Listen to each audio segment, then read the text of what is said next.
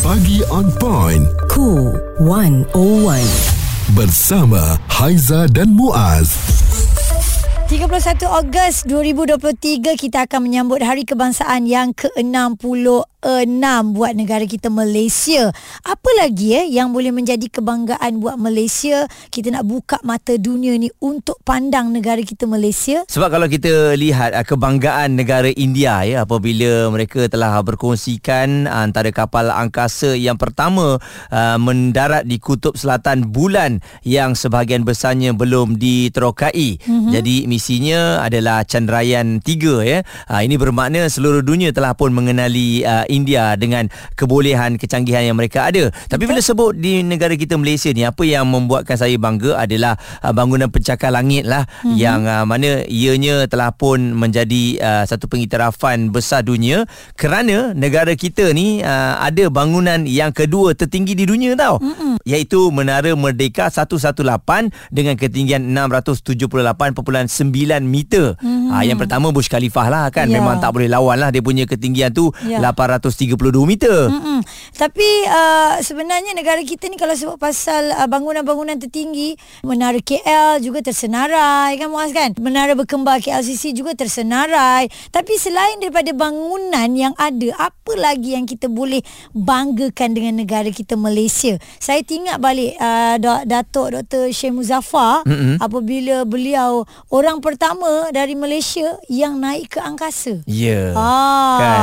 Seronok tu sebenarnya kita tengok momen tu ingat lagi. Nanti kita kongsikan baliklah recap semula kan tentang perkara tu mungkin ada adik-adik ataupun anda generasi baru ni yang Mm-mm. tak tahu. Ya yeah, sebab uh, Dr. Syekh Muzaffar pun banyak dah datang ke sekolah-sekolah mm. ya uh, memberikan uh, perkongsian beliau apabila beliau berada di angkasa tu. Yeah. Dan satu lagi yang mungkin ada di antara kita tak perasan diversiti kaum di negara kita ni membuatkan Aha. Malaysia ni memang sangat unik lah. Ya. Uh, tak ada saya rasa negara luar yang um, luar biasa macam negara kita uh-huh. sebab uh, pelbagai kaum yang boleh hidup dalam satu negara aman damai, uh-huh. saling bertoleransi. Uh, jadi itu kita harus terapkan. Satu kebanggaan yang harus kita pertahankan sampai bila-bila. Ya, kita faham agama dia, dia faham agama kita, kita faham budaya dia, dia faham budaya kita. Itu semua ada dekat Malaysia.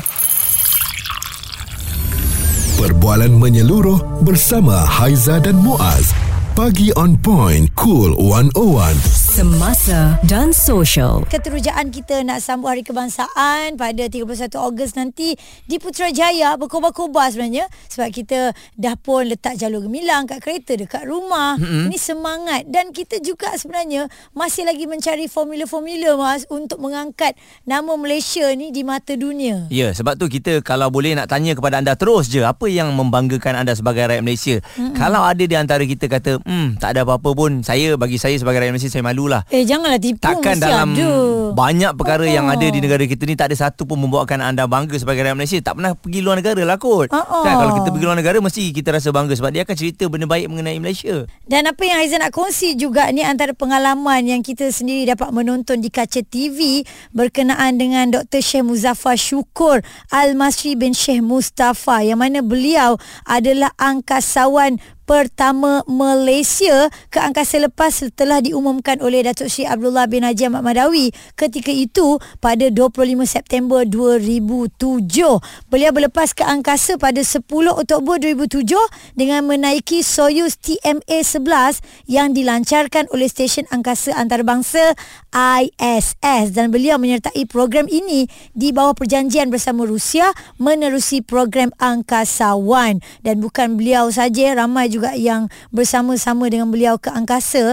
Uh, yang paling best kali Muaz, biasalah hmm. bila dah ditunjukkan begitu, ramai orang kita nak tahu macam mana aktiviti di sana, apa yang beliau lakukan, macam mana nak solat. Uh, ini semua pertanyaan-pertanyaan da- yang ada dan Datuk Dr. Syekh Muzaffar kongsikan sebenarnya di laman sosial beliau. Ha, jadi sebab itulah kita yang mungkin suatu hari nanti menanamkan cita-cita untuk menjadi seorang angkasawan tak hmm. salah sebenarnya dan tiada yang mustahil detail seperti apa yang uh, Dr. Syed Muzaffar telah kongsikan. Mm-hmm. Dan uh, selain itu juga kalau tanya kepada saya lah, tadi saya memang suka bangunan Haiza. Ha-ha. Uh, jadi bangunan-bangunan tertinggi di Malaysia ni seperti yang kita dah kongsikan tadi Menara KL, uh, TRX, ya, Menara Merdeka 118, uh, Menara Petronas, uh, semua tu pastinya akan sentiasa menjadi kebanggaan saya dan satu lagi saya sangat suka dengan Putrajaya. Tak tahu Ah. sebab apalah kan. Okey. Mungkin dari segi landscape-nya yang sangat cantik uh, mm-hmm. tetapi bila sampai ke sana mungkin satu lagi saya suka uh, cycling di sana. Ah. Uh, jadi uh, bila